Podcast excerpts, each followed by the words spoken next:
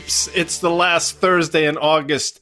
I'm smiling because at least the Yankees vindicated themselves. Having been swept at Shea, they come back, win two in the Bronx. That's the good news. The other good news is this is Market Call. I'm Guy Adami, joined as always by Dan Nathan. And Wednesdays would be, oh, did I say Thursday? Um, it's Wednesday. You well, did. It's the last you Wednesday of the month, too, I think. Yeah. Or maybe it's yeah. not. I don't freaking know. But it doesn't matter because Tom Sosnoff, founder and C E O of Tasty Trade, is waiting in the wings. And then Carter Braxton Worth of Worth Charting will be joining us. I'm all hyped up on something I can't tell you. Today's episode brought to you by our sponsors, FactSet, financial data and analytics powered by tomorrow. Tasty Trade, empowering the individual investor through content, technology, and know-how. We're powered by Open Exchange. There's another Wednesday in the month.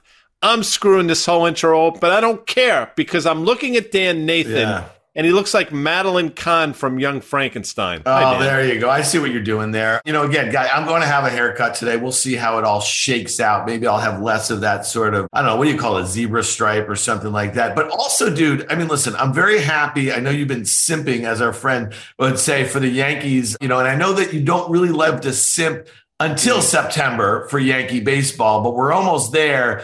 The fact that they went to, as you call it, to Shea, it yeah. wasn't Shea, and lost two last month, but now they won two in the Bronx, and they can actually sweep three would be remarkable, wouldn't it, guys? Well, except they don't play three. It's an off day today here. We call this a travel day in baseball. The Yankees are off to a West Coast trip in ah. Oakland.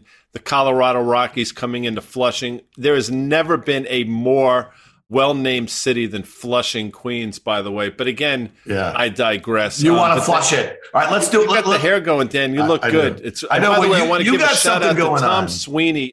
Oh, so yeah. listen, Tom, for you, I don't know if you're a lawyer out there in the Philadelphia area. Tom Sweeney's one of the great lawyers in that area of the country, probably in the country, who still manages to find the time to yeah. watch everything we do. Well, Guy, are, are we doing local ads now? Because, you know, we got the corner store down the street. They've been supplying me with uh, Mountain Sorry. Dew for a week. All right, let's, let's go. Talk, let's get wait, into it. But real quickly, real quickly, what's going on under your left eye here? Like, I'm trying to look in. I haven't seen you in a couple days. Yeah, let's yeah, zoom in, in a, a little bit. A, do what do happened? And yeah. how's the other guy look? What I'll tell you is, and Tom Sosnoff probably knows this. I guarantee Carter doesn't because, you know, Carter is a lover, not a fighter. But the story is never as good as yeah. sort of the buildup. I will tell you, I mean, I'd love to be able to say, yeah, I was at a bar the other day. Some guy was a jerk to my wife, blah, blah, blah, yeah. and I jacked his ass up.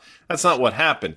Quite frankly, what happened is I was trying to build a Shea's Lounge on yeah. Saturday, and the top swung open and struck me oh, under the left eye. Sounds horrible. Yeah. All right, well, just beware of any rakes lying around in your yard after doing that. I All right, noted. let's let's talk about this guy because, you know, last week Carter came on, he drew some lines on that S and P chart. He said these are very important lines. The S and P mm-hmm. five hundred got rejected at that downtrend to the penny, the two hundred day. He doesn't like the two hundred day, but we're just going to use it because it lined up pretty nicely. We had a four percent decline here. And, you know, it, it's like Mon- Friday into Monday were a couple of ugly days. Okay. The last two days, equities are kind of holding on for dear life at a time where the ten year U S Treasury is at three point one one, Guy. We haven't seen it there in a while, right? We thought getting back above three was kind of important here. We've seen crude oil now, you know, have a nice little move. You're seeing a lot of houses call, you know, they see one hundred in the not so distant future. We're going to hit that with Carter in a little bit. Thoughts on how equities are acting right now? I see Apple and Microsoft. Five and a half trillion dollars in market cap, just unchanged here. So goes the market if those things turn lower. Yeah, I think for a lot of people today, you're hoping you get this bounce. I'll tell you, and I'm not trying to be too hyperbolic here, but if the market were to roll over and go negative again, we were negative earlier, that's not a particularly good sign given the three and a half days or so of sell-offs that we've seen. So keep an eye, obviously, on the S and P. I will tell you, Dan, keep an eye on the L Q D and the H Y G. If they roll over and go negative today, I think that augurs something not particularly, let's put it this way, it doesn't augur particularly well for the broader market going forward. So today I think it's a really interesting, critical day because if the market can't hold the gains, having seen the sell-offs we've seen over the last couple sessions, that's not particularly good. Yeah, real quickly on that chart that's right next to you there, Guy, we see the red line. That was the downtrend. Carter drew it last week, the two hundred day moving average, but that really steep uptrend there. We broke that below that. I mean, again, you know, you and I think we could see four thousand in the not so distant future, mm-hmm. but depending upon what the Fed has to say or what comes out of, they're not going to be saying anything officially, what comes out of Jackson Hole. I mean, obviously that's going to determine, you know, how this market breaks here. The V I X, we've been looking at it a little bit here. You know, it had been in kind of making a series of higher lows since that November low. That's when the volatility in equities really started, the major indices. That was when the Fed pivoted, right, in mid to late November here. Well, we got below that uptrend. And again, I'm not a huge charter of the V I X here, but, you know, if we look at a lot of charts here, this one is a significant gap above it. If we hold above that and we keep moving higher, that's probably how you get the S and P back below four thousand. Yeah, agreed. And listen, we should bring in Tom because he has some pretty strong views. But again, nobody is suggesting you should trade the V I X, but it's definitely something to watch in terms of where, you know, just what the taking the temperature of the market and what people's sort of appetite for risk is. And that's one of the reasons we bring it up all the time. And I would submit, you know, that the V I X, that, you know, as a teenager was too cheap. Other people yeah. say, you know what, historically, it's probably still too expensive. But as they say, that's what makes markets. Can we bring Tom in? Because I mentioned what his study was earlier. He's probably a fighter, not a lover. How are you, Tom? I'm definitely not a fighter. I just said that. I mean, well, I mean, you know, you're, uh, but, but you're, I will tell you what you are. You're cerebral. You look at things differently than most people. And I think that's what helps us here on Wednesdays. I thought it was Thursday. I mess, messed up. But thanks for joining us as always. Thanks. Thanks for having me, guys. All right, let's do it. All right, let's let I mean, Tom, again, you've made it very clear over the last few weeks, you don't really care or don't have a good sense of what the Fed is going to do or say at any given moment. And again, you know, maybe it has more to do with just the ten-year U S Treasury yield, which topped out, what, a little more than, you know, close to two months ago at three and a half percent, went all the way down. It felt like in a straight line to two and a half percent. And now for whatever reason, you know, you've been trading. Talk to us a little bit about these psychologically round numbers, right? Like a three percent level. Here we are at three point one. Are you drawing like conclusions about what bonds and yields are doing relative to equities right now? Yeah. I mean, is that a yeah. good, yeah, talk to us about that. Okay. So it's a good point here because I've been making this case as of late. I thought the bond rally from the low one thirties when they, and I'm talking about the long bond because everything yeah. else, basically everything else trades off the long bond. You could do that, use the ten year, it doesn't matter. But the bonds rallied from one thirty-three area after the Fed raised, you know, seventy-five basis points the first time, all the way up to one forty-six after the second raise. It was an incredible rally, you know, ridiculous, almost just under ten percent. I mean, just a nutty rally in the long bond, more than we've seen in almost, you know, multiple years. But I thought the chance of the bonds getting back down from the one forty-five, one forty-six level down to one forty was really, I mean, statistically, if you looked at the implied volatility there, statistical chance was about five percent. So you're talking about a two standard deviation move. In reality, they've dropped all the way to one thirty-five, which is, we're basically in three and a half standard deviation territory for that period of time, which means it's not something that's even quantifiable or measurable, mm-hmm. what's happened to the bonds in the last, you know, let's call it the last month. Because of that, and I think the Fed is irrelevant at this point, because I think that the Fed has no choice but to follow the pattern of the bond market. The bond market was making it really easy on the Fed because they could raise rates without having any risk whatsoever because the bond market was doing the exact opposite. So it's taking all the pressure off them. Now the Fed's hands are tied again because the drop in the bond market, which means higher interest rates, you know, they're inverse, prices are inverse to rates. The drop in the bond market has really tied the Fed's hands right now because mm-hmm. you know, all that talk of potentially, you know, not raising again or, you know, even lowering because of what the real market was doing, I think that's out the window, at least right this second. So I think that puts a lot more pressure on the Fed to catch up to what the actual bond market's doing. And I also think it puts a little pressure on the stock market because the stock market, people didn't expect the stock market go to, to go from forty-three hundred plus back down to, let's say, forty-one hundred. And I kind of agree with you guys and think it has a really good chance of surprising to the downside mm-hmm. and surprising it potentially under that four thousand level, mm-hmm. just because the bonds went so far beyond where they were supposed to go that I think this market just goes to extremes. So for me, to see S and Ps, to see the, the S and P drop under four thousand really wouldn't be much of a surprise given what the bond market is doing. If the bond market had held at one forty instead of dropping to one thirty-five, and we're in the one thirty-five handle today in bonds, then I would have said, you know what, I think stocks are good here. But now it makes me a little more nervous. Listen, I agree with everything you're saying, and we're going to part ways at a certain point in terms of what I think it means for equity volatility, but bond volatility is at historic levels. You just basically, you talked about it in the last month. Look at the last six to nine months. It's ridiculous, the moves that we've seen. I would submit this move north of three percent in ten-year is not because the economy is getting better magically. I mean, quite the opposite.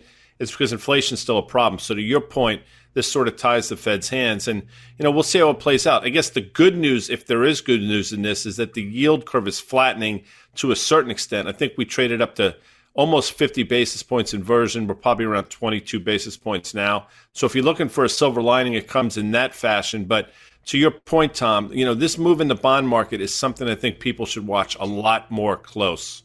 Yeah, well, I think it's really hard for most individual investors, Guy, to trade the yield curve. We we talk about it constantly, you know, on our network, and and only because I think it's one of the best trades on the board. And the yield curve's been steepening nicely the last, let's call it the last, you know, week week or so. It's had it maybe the last two weeks. It's had a really nice it's had a really nice run to the upside, which it hasn't had in like what feels like years. But there's a lot of ways for retail, because I know most of the people watching this podcast are retail investors, and if they're not, even for professionals. It's actually a really easy trade to make because you can buy twos, which are Z Ts, and you can sell tens, which are Z Ns, and you can do that any ratio you want. I like to do it on two to one, buy two twos and sell one ten. Or if you prefer the longer term, you can buy two tens, which are the Z Ns, and sell one Z B. Those are all the trades that you just discussed, and any retail customer can do that at virtually any brokerage firm. I mean, you can't do it at certain firms that don't support futures, but every firm that supports futures, these are multi-trillion dollar products. And so there's no liquidity issues. There's no risk issues outside of, you know, just obviously whatever happens in the market. And anybody can trade the yield curve by buying twos, selling tens, or buying tens and selling thirties. Yeah. And so I really like that trade. And if you don't have it on, if anybody doesn't have it on, I think you're missing something, because I think it's a, it's an interesting trade that's at a price extreme. Well, listen, you know what? I mean, we check out what you guys are doing, you and Bats, in the mornings there. And I we recommend that our users check out you guys on Tasty Trade and, and kind of get a better sense of how you're executing those trades, how you're risk managing them. Here's one that, Tom, we really wanted to hit you on here, because this is, you know, when we speak to like different audiences, you know, we get a lot of questions about, you know, things like stock splits, you know, so Tesla's got this split. It's a three for one, you know, earlier in the summer before they declared it, it, it goes X tomorrow. Okay. So on the twenty-fifth here, a lot of investors were hoping when the stock was, I don't know, eight fifty or nine hundred, it was going to be a greater split. So talk to us a little bit how you think of the psychology. I know you've been talking about this for re- with retail for years and years and years, all the excitement about stock splits. You know, it's just to us, I mean, Guy and I have been talking about it in Fast Money, it seems like forever. There's nothing fundamental, right, whatsoever about a split, but there's always excitement about it. And I do believe it's one of the reasons why Tesla's hanging in here right now. I don't really see a whole host of other reasons. Talk to us a little bit how you think about it, how you speak to retail investors about it, and how you trade them. Do you take well, the other side?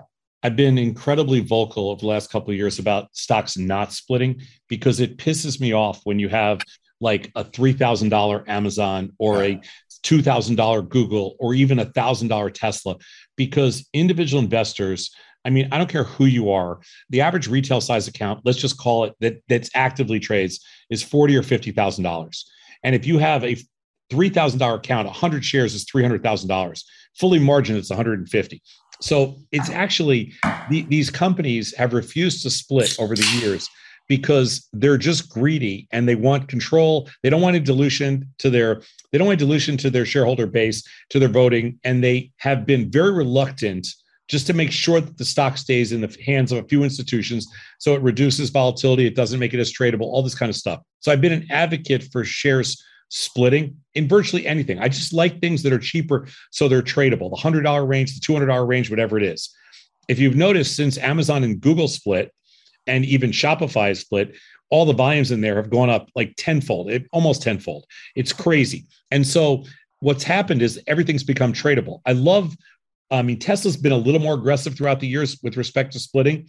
So for Tesla, this is a little more normal. But I think when Tesla splits, it's already the most actively traded or the best markets of any equity that there's options trading on. So I think Tesla is going to become far and away the best trading vehicle after it splits. Instead of being a nine hundred dollars stock, it's going to be a three hundred dollars stock, which makes it much more attractive. one hundred shares is thirty thousand dollars. And when you're trading options on it, you know, a naked option will be six thousand dollars instead of being sixty thousand dollars. Mm-hmm. So I think that we're talking about, you know, from a tradability standpoint, nothing else, just liquidity, capital efficiency, and tradability. These splits are really necessary for retail investors to participate in the markets. You want more retail participation? You split the stocks. And I think it's about time that these companies, for all the wrong reasons, by the way, you know, they're splitting stocks because they think it's going to boost their stock price. They're not splitting stocks because they're thinking they're helping the retail investors, but they are. Yeah, that's an interesting take. I mean, they're clearly doing it. I, it but to your point, though, I guess it doesn't matter the reasons why. You're right. I mean, it doesn't that's matter. Ancillary. I don't care. I right. mean, the, the byproduct is the same. And to your point, listen, we say it all the time. You know, if you have a, if a two slices of pizza, if you cut them into in half, you still have the same amount of pizza. And that's the same thing here yeah. with stocks. But to your point, it gives the ability to trade options around them increases, to your point, almost tenfold. Just the ability to trade around the stocks increases, to your point, tenfold. So I guess on the margins, you can understand why a stock split would be positive for these companies. So listen, I understand the reasons why a lot better. And I will tell you, I think you would agree with this as well, Tom, the advent of options trading over the last specifically three or four years. I mean, this probably was not nearly as true a decade ago as it is now vis-a-vis options world. You're right. And when you think about the number of people that can participate with these lower prices, I mean, you just bring tens of thousands, if not hundreds of thousands of people back into the fold, being able to trade, you know, both the equity and Now, there, there's a reason that people don't trade equities anymore in general, that retail investors don't trade equities, and they've all gravitated towards options, futures, and futures options. And the simple thing is because these stocks are too expensive. You can't afford them. And nobody wants to buy the stupid ass fractional, you know, fractional amounts of fractional shares. There's nothing you can do against it. That makes no sense to me. You want to be able to be a strategic, capital efficient investor in twenty twenty-two. There's no reason. Markets are too efficient for you to just think in terms that are not strategic.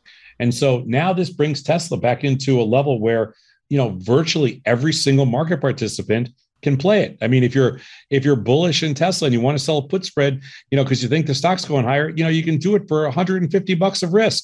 And if you want, if you're bearish, you can sell a, you know, you'll be able to sell a two and a half dollar, five dollar wide call spread in there, you know, and put up, you know, two hundred bucks. And now, hey, I'm trading Tesla now. So I mean, it brings everybody into the game. We got one of the most important companies, and this has really happened over the last five years as well. NVIDIA has just basically taken the world by storm, and they mm-hmm. report today. We're going to throw a chart up. Just thoughts on NVIDIA. Dan obviously knows what the implied move is. I have some thoughts here where I think it can go. How are you looking at NVIDIA? Are you trading NVIDIA? Yes. So every single thing that I talk about with you guys, I have, I'm trading it and I have positions in it. So like, you know, the yield curve, Tesla, and NVIDIA, the same thing. So NVIDIA, I am playing it for earnings and I am playing it longer term, but I'm basically just short premium in NVIDIA. Mm-hmm. My current position is in September, I'm short the one fifty puts. Right now, I'm short the one fifty puts and the one ninety-two and a half calls. It's a very kind of neutral trade, maybe just a couple of short deltas, but I'm basically short a forty-two and a half dollar wide strangle with September expiration. The expected September move, which is, by the way, we're twenty-three days out to September expiration, and the September expected move is eighteen dollars in NVIDIA, but the overnight move, you know, because remember, it's Wednesday. So the by this Friday, the overnight move is a, just under ten dollars is the expected move.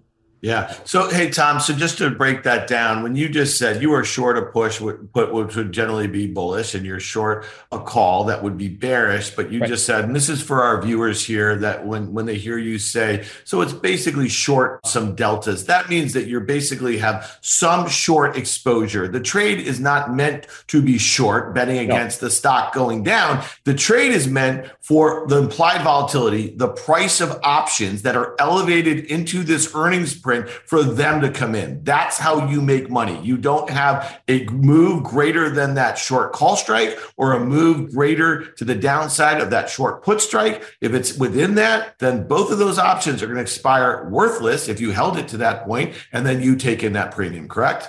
Exactly. The stock is one seventy-two right now, and I am going home tonight with a position on where when the number comes out, I am rooting for it to be inside of ten dollars, either yeah. way, up or down. I couldn't care less which mm-hmm. direction, up or down. Yeah, uh, that's yeah all but Tom, for. So let's talk about this really quickly, because we live in a time right now where there's some outsized moves, right? If sure. a company like NVIDIA, for fundamental reasons, guided down, missed, you know, and people felt bad about it, there's a chance that it would be down a lot more than ten bucks. The stock is at one hundred seventy-two dollars, right? And right. this is where you might line up some charts and you might see where the bodies are buried and this and that, whatever. How do you manage a trade like that? Let's just say hypothetically, you know, you have a move that is, you know, within, it, it's just blown through your short put or call strike. How are you managing it the next day? Well, one of the things, first of all, Dan, is that the good news in NVIDIA is they've, they've already, that damage of saying, hey, we're going to miss or we're yeah. going to we're going to underperform, that's already out. That's yeah, they the announced revenues a couple of weeks right. ago, correct? Yeah. But the only way, and this is where I differ from most of the people in this industry, because people will tell you, well, you know, I need to stop myself out at this support level. I need to stop myself out at this resistance level, all this kind of garbage. Yeah. I've been doing this for a long time. There's only one way to defend against an outlier move, and that is simply to stay small. The only way you can defend yourself in this business, genius fails when you get too big. Yeah. If as long as you keep your position size into a reasonable number that you can afford and that you can deal with the risk on, you can never fail. You can get hurt, but you can never fail. Yeah. And so the first thing to do is keep your position size small. That is the number one key. The second thing is, if I have a neutral position on tonight and the stock opens down more than the ten dollars, let's say it opens down twenty dollars tomorrow, the first thing I do is I take my out of the money calls and I roll them down mm-hmm. to either neutralize or reduce the risk on the short put. Mm-hmm. If the stock opens up, I do the exact opposite and roll the short puts up to the call side. And it's just, it's a very simple mechanism of rolling the untested side down towards your yeah. tested strike. And that's how we defend the position. But you have to start with reasonable size. Otherwise, you'll get squeezed out. We do yeah. not use stop orders under any circumstances. So one thing before, I'm sorry, Dan, go ahead. Yeah. And I just, I want to make one point, Guy, and then I'll, I'll let you back in here. So, so it's interesting what you said about, you know, how you set stops and where you do it and, and, and mental stops. Okay. They're, like they're all, instance, they're all mental, right? They're, they're all mental. mental. Okay. And that's really important. So I just want to give you a quick update on something you and I, two weeks ago, we talked about, I, you were long Robinhood, H O O D. Yes. I bought some Robinhood. I sent a mental stop in my head. I thought it was kind of a one down, two or three up or so. This is the chart since its I P O, okay? You see that it obviously sure. gotten bludgeoned and it's kind of been in that uptrend. You see the little trend. Look at the six-month chart here. What I said to myself on the chart is that if it breaks the uptrend, if you look at the shorter-term chart here, then I'm going to sell. And it broke the uptrend and I sold. The stock is still on my radar here, but let's see how it acts in and around that level. So I just kind of wanted to give a, a quick update, yeah. but it also ties in a little bit to how I think about using mental stops. Right. See, I don't, we call that like an engagement tool, and mm-hmm. that makes you comfortable. So I have no issue with that. Like I don't, I don't trade that way. I will give you a little bit of, of research that we've done with respect to mental stops in general. Mm-hmm. And the way to look at mental stops, if you want the optimal number, is if you're selling something, and I'm not talking about stock right now, I'm just talking about optimal number with respect to premium. If you're selling something for, let's say, a dollar, your optimal stop point is two hundred percent. So your optimal stop point, if it was mental, would be three dollars. If you're selling something for five dollars, your optimal stop would be fifteen dollars. If you're looking for the number that is statistically most relevant, meaning gives you the best stopping point. But like you said, if you're buying long stock, it's completely subjective. And in the case of your Robinhood trade, listen, you made you made the call. You decided what you're willing to risk, what you're willing to lose. And when it got past that number, you got out. I mean, you know, Robinhood traded eleven and a half. Then it traded back into the eight handle. Yep. You know, it's it's pretty volatile stock. Tom, before we let you go, real quick, just so people understand, selling a put, as you know, you could potentially be put that stock and become long that stock. I think my sense is, in terms of the NVIDIA or any other company, you're probably ambivalent. These become trading tools. So yeah. you're not looking to get long the stock necessarily at that level. Never. You at some point would probably just buy back that put at a loss or something like that. Can you speak to that real quick? Because sure. some sure. people think this is, you know, you're making basically a bullish. I would love to be long NVIDIA at one fifty, and that's not what this is about at all. No, it is not about. It's a great point, Guy, because people say that all the time. I'll sell this put because I don't mind buying the stock at this price. But when that stock gets to that price, you do mind buying it there. Mm-hmm. So we don't ever sell options because we intend to buy the stock. I never sell puts with the intent of buying the stock. I sell puts with the intent to make money on my short right. put. I mean, it's very rare that we get put stock because most of the time we'll either buy the option back or we'll roll it to another month or we'll do something else against it. But the only time I will allow myself to be put stock is if it's like a case like Robinhood, where it's a nine dollar stock, or it's a Peloton, where it's a nine dollar stock, you know, or it's Palantir or something, you know, like some crappy ten dollars less stock. For the most part, if we're talking about one hundred seventy dollars stock like, like NVIDIA, there is no chance I'm taking delivery of that stock. Mm-hmm. And I'm just trading it. And if I lose money because I sold puts and the stock went down, hey, so be it. Keep the size small and try to work around it. Yeah, and I, I knew I pretty much knew that answer, but I wanted you to verbalize it so people could hear. Tom, as always, thanks for joining us on Wednesday. Good luck with everything today. We didn't get a chance to talk about energy with you. We will next week without question. Enjoy the rest of the afternoon. And thanks, definitely, Tom. Dan, you got to check out Tasty Trade, what they have going on literally all day long. So if you love trading as much as Tom does, or even as half as much, this is a community you want to be a part of, Dan. No doubt about it. And again, you know, we're gonna we, we're getting a lot of great feedback from viewers, listeners. They love having, you know, an expert trader like him and someone who just does it all day and night. So we're gonna try to break some of that stuff down and get inside baseball. All right, Guy, it is time. You know, Carter has been so patient, but he's a patient guy, isn't he? Kind of a patient guy. He's like waiting, like in the Muppet Show, those two old bastards that sat out in like the in the mezzanine there in the bleachers. Yeah, there he is. Oh, he's not. Look at him. He look at him. He looks those like guys were good. Those old. He looks like I got a fire alarm going here, so we got everything going. Are you oh, okay? Is everything okay?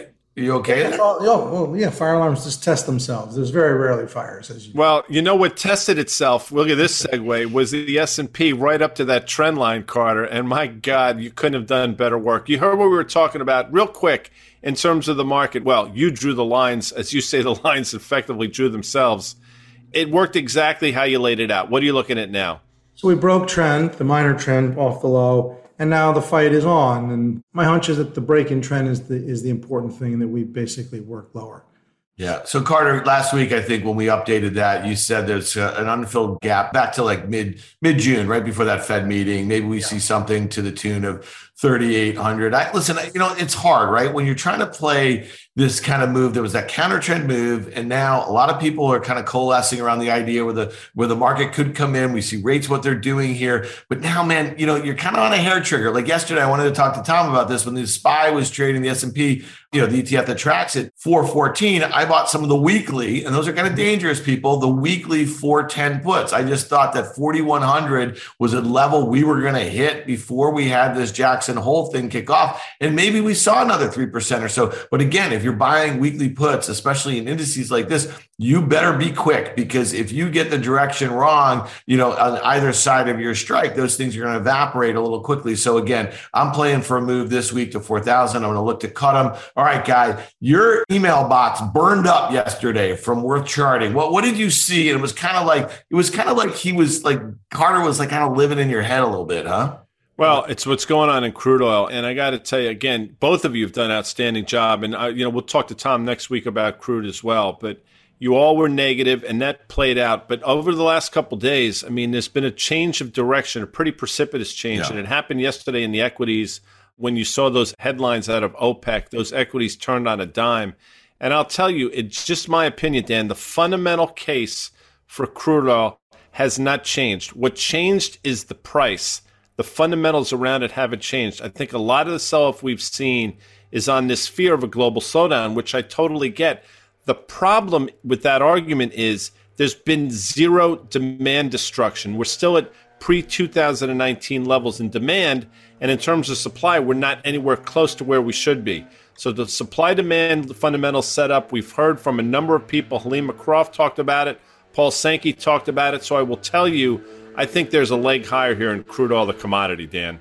All right. Well, Carter, I just mentioned, you know, Worth Charting. I mean, you put it out there yesterday. You've been negative. You thought we'd kind of get a retest back to those November highs, right? And we did, almost to the penny, as you would say here. So walk us through your thought process here and, you know, how you're thinking about playing it um, and where you think it could go, crude oil in the near term. Sure. So actually, this was a follow-up from last Wednesday. We put mm-hmm. out a thing talking about oil and X L E and saying, mm-hmm. you know what, we're down to the rebound juncture. Let's get going on the long side. Now that the rebound is here, the only thing to look at, I think, is the trend line. And so we've just yesterday moved above the trend line, in effect, short-term trend line, since the one twenty-five high. And so if you take that, write what you're looking at and put it on the longer term chart, you'll see the next iteration.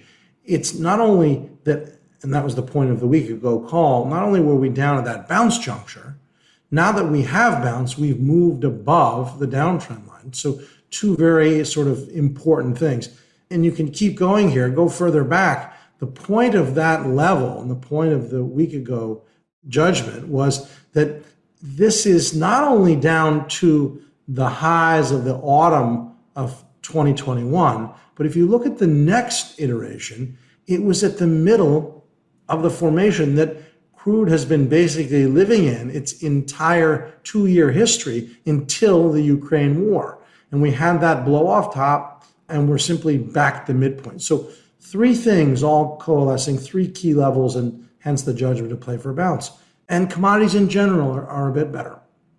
I agree with that. I'm with you. And Dan, the way I would play it, and you've heard me say this, but the O I H has been extraordinarily volatile. Went from one seventy-five up to three twenty, back to two forty-five, which was support, back up to three ten, cratered on the back of the commodity. Now we're catching a second wind here. I think this, if we look at a chart in O I H, I mean, to me, this is how you play it. The underlying components basically are three stocks. Baker Hughes to a certain extent, but the two big ones, Schlumberger and Halliburton, both the fundamentals of those companies are better than they've been maybe in the history of the company. Balance sheets are better, they're operated better, and they're at extraordinarily reasonable valuations. And you can look at this chart, you know, that uptrend line still intact. We broke through that prior support level to the upside with that horizontal line. And to me, I think with even just a benign tape in the broader market with commodity going higher, I think the O I H can test those previous highs, not the all-time highs, but the previous highs we've seen over the last year or so, Dan. Yeah, and I think that volatility is really kind of the opportunity here, especially if you're right on fundamentals and if Carter is correct on the technical setup with crude. I think that's a great way to play it. And, you know, again, I don't have a position in this name just yet in the O I H, but I was looking at the options, and here's a trade that I kind of liked here. So when the O I H, the E T F that, that tracks those services names was two forty-eight bucks today, if you look out to October expiration, you could buy the October two sixty, three hundred call spread. That would cost you about ten bucks. You'd be buying one of the October two sixty calls at about fourteen dollars and then selling one of the October three hundred calls at about four bucks. Again, the max premium at risk is ten dollars. You have profits of up to thirty dollars between two seventy and three hundred with a max gain of thirty dollars above three hundred, losses of up to ten dollars between two sixty and two seventy with a max loss of ten between, you know, below two sixty there. So again, I like the risk reward of this trade. Again, it's been very volatile. You're risking about four percent of the E T F price. You have a break even up about eight percent, which seems like a lot. But again, this thing's been moving around. And then you have a max potential gain of about twelve percent of the E T F it's a, if it's up about twenty percent in a little less than two months. So again, we always like to think about trade management here. I like to use mental stops. If this E T F were to turn lower and I paid ten dollars for this forty wide spread, I'd look to cut my losses if that was worth only about five dollars, mm-hmm. about half the premium there. And then on the upside, if I had a double, if this that thirty wide or forty wide, excuse me, call spread were worth twenty, I might look to take half off and let the rest ride here. So again, you know, I like the way you're thinking about playing Carter's take on crude. Carter, real quickly, Guy and I, you see our lines there on that O I H chart. Are they worth charting material here? Yeah. yeah. Well, here's the beauty of that setup. That same look, independent of the lines, is what Freeport looks like. Right? It's what Alcoa looks like. So we're getting a lot of sort of autocorrelation stocks in this area of the market all firming up, having had really heavy losses preceding this recent strength. Just to end on one thing, you know, there is someone who never split his stock, of course. It's fifty thousand bucks a share. That's Mister Buffett. He did that for a reason all along, all the opposite things that doesn't want people to play with his stock. But he did put the B shares up. Yeah, he did. And listen, Carter, I think I can speak on behalf of the entire audience and Dan Nathan. We're glad that fire drill was, in fact, just a drill. Um, that clock behind you, which you turned over for the reasons that the clock had the wrong time. But you never have the wrong time, Carter Worth. You're always Johnny on the spot, and it's great to have you join us. But that's it for Market Call, Dan, on this Wednesday. Yeah, I apologize you know, before. I get ahead of myself because that's what I do. Want to thank Carter Worth, who you see. I want to thank Tom Sosnoff, who you don't. I want to thank our sponsors, FactSet and Tasty Trade. Thank you to Open Exchange for always powering us. We'll be back tomorrow, Dan, one p.m. Eastern time. Stay alert, people. All right, guys. Thanks. Thanks, Carter. Bye.